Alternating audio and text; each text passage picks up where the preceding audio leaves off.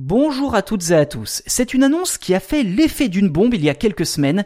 TF1 a décidé de racheter un tiers des parts du groupe M6 et donc devenir actionnaire majoritaire pour plus de 640 millions d'euros. Grâce à cette fusion, le groupe Bouygues, propriétaire de TF1, mais aussi RTL Group, propriétaire de M6, espère créer un acteur majeur de l'audiovisuel français pour résister à l'essor des services de SVOD comme Netflix ou Disney+.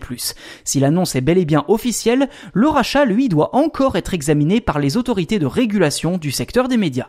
Alors concrètement, les chaînes de la TNT comme TF1, TMC, TFX, LCI, TF1 Cinéma Série, M6, W9 et Sister, mais aussi Paris Première, Série Club et les radios RTL, RTL2 et Fun Radio seront désormais toutes regroupées dans un seul et même groupe. Il s'agit de 13 médias incontournables du paysage audiovisuel français, dont 10 chaînes de télé, vous l'avez compté, et 3 radios.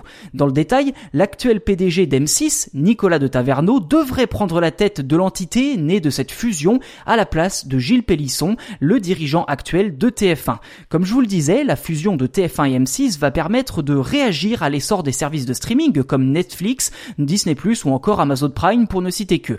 Ainsi, les deux parties teasent l'offre la plus diversifiée en termes de TV, radio, digital, production de contenu et technologie au bénéfice de tous les publics de la filière audiovisuelle française. Rien que ça. En tout cas, l'offre est assez alléchante, mais en d'autres termes, c'est la naissance d'un véritable mastodonte des médias avec près, tenez-vous bien, de 30% de l'audimat global de la télévision et de 17% des parts d'audience en radio. Alors, je vous le concède, il est parfois difficile de se représenter concrètement ce genre de chiffres, mais il faut bien comprendre que le nouveau duo TF1-M6 va tout simplement écraser la concurrence.